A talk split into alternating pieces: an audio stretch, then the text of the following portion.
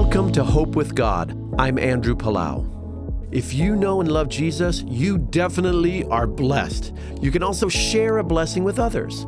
There's one found in the Bible in Numbers chapter 6, verses 24 to 26, and it says this May the Lord bless you and protect you. May the Lord smile on you and be gracious to you. May the Lord show you his favor and give you his peace. Isn't that beautiful?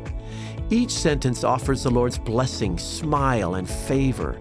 The second half of the sentence then offers the Lord's great protection, gracious provision, and perfect peace. What more could we desire? What more could we need?